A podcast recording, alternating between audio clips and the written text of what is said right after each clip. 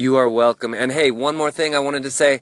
Uh, we are, My Core Balance is starting classes. So up until now, we've been doing just personal training for a long time, many, many, many moons. And uh, we're going to start classes in January. So to get an interest list, we are collecting names and emails and everything. And we will notify you when we have more details. But mycorebalance.com slash classes. Hope to see you there.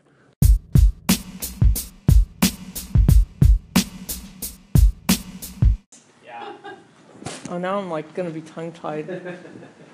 when I first started coming to my core balance, I could barely walk a couple of blocks due to lower back and hip pain and shoulder pain because my I had let myself get weak in the core area, and so it was allowing my hips to tilt and all kinds of nastiness. And I would go to a chiropractor, and he would adjust me, and half an hour later, I would be back at the same point where I was. And so chiropractor actually suggested that I come to my core balance.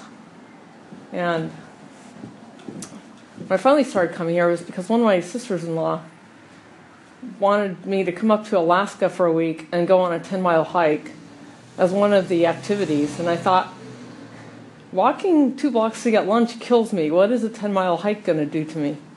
And so I came to my core balance and I said, guys, I need to go on a 10 mile hike in about three months. Can you fix me? And they said, yes, we can. And so they're now, like, they got me there.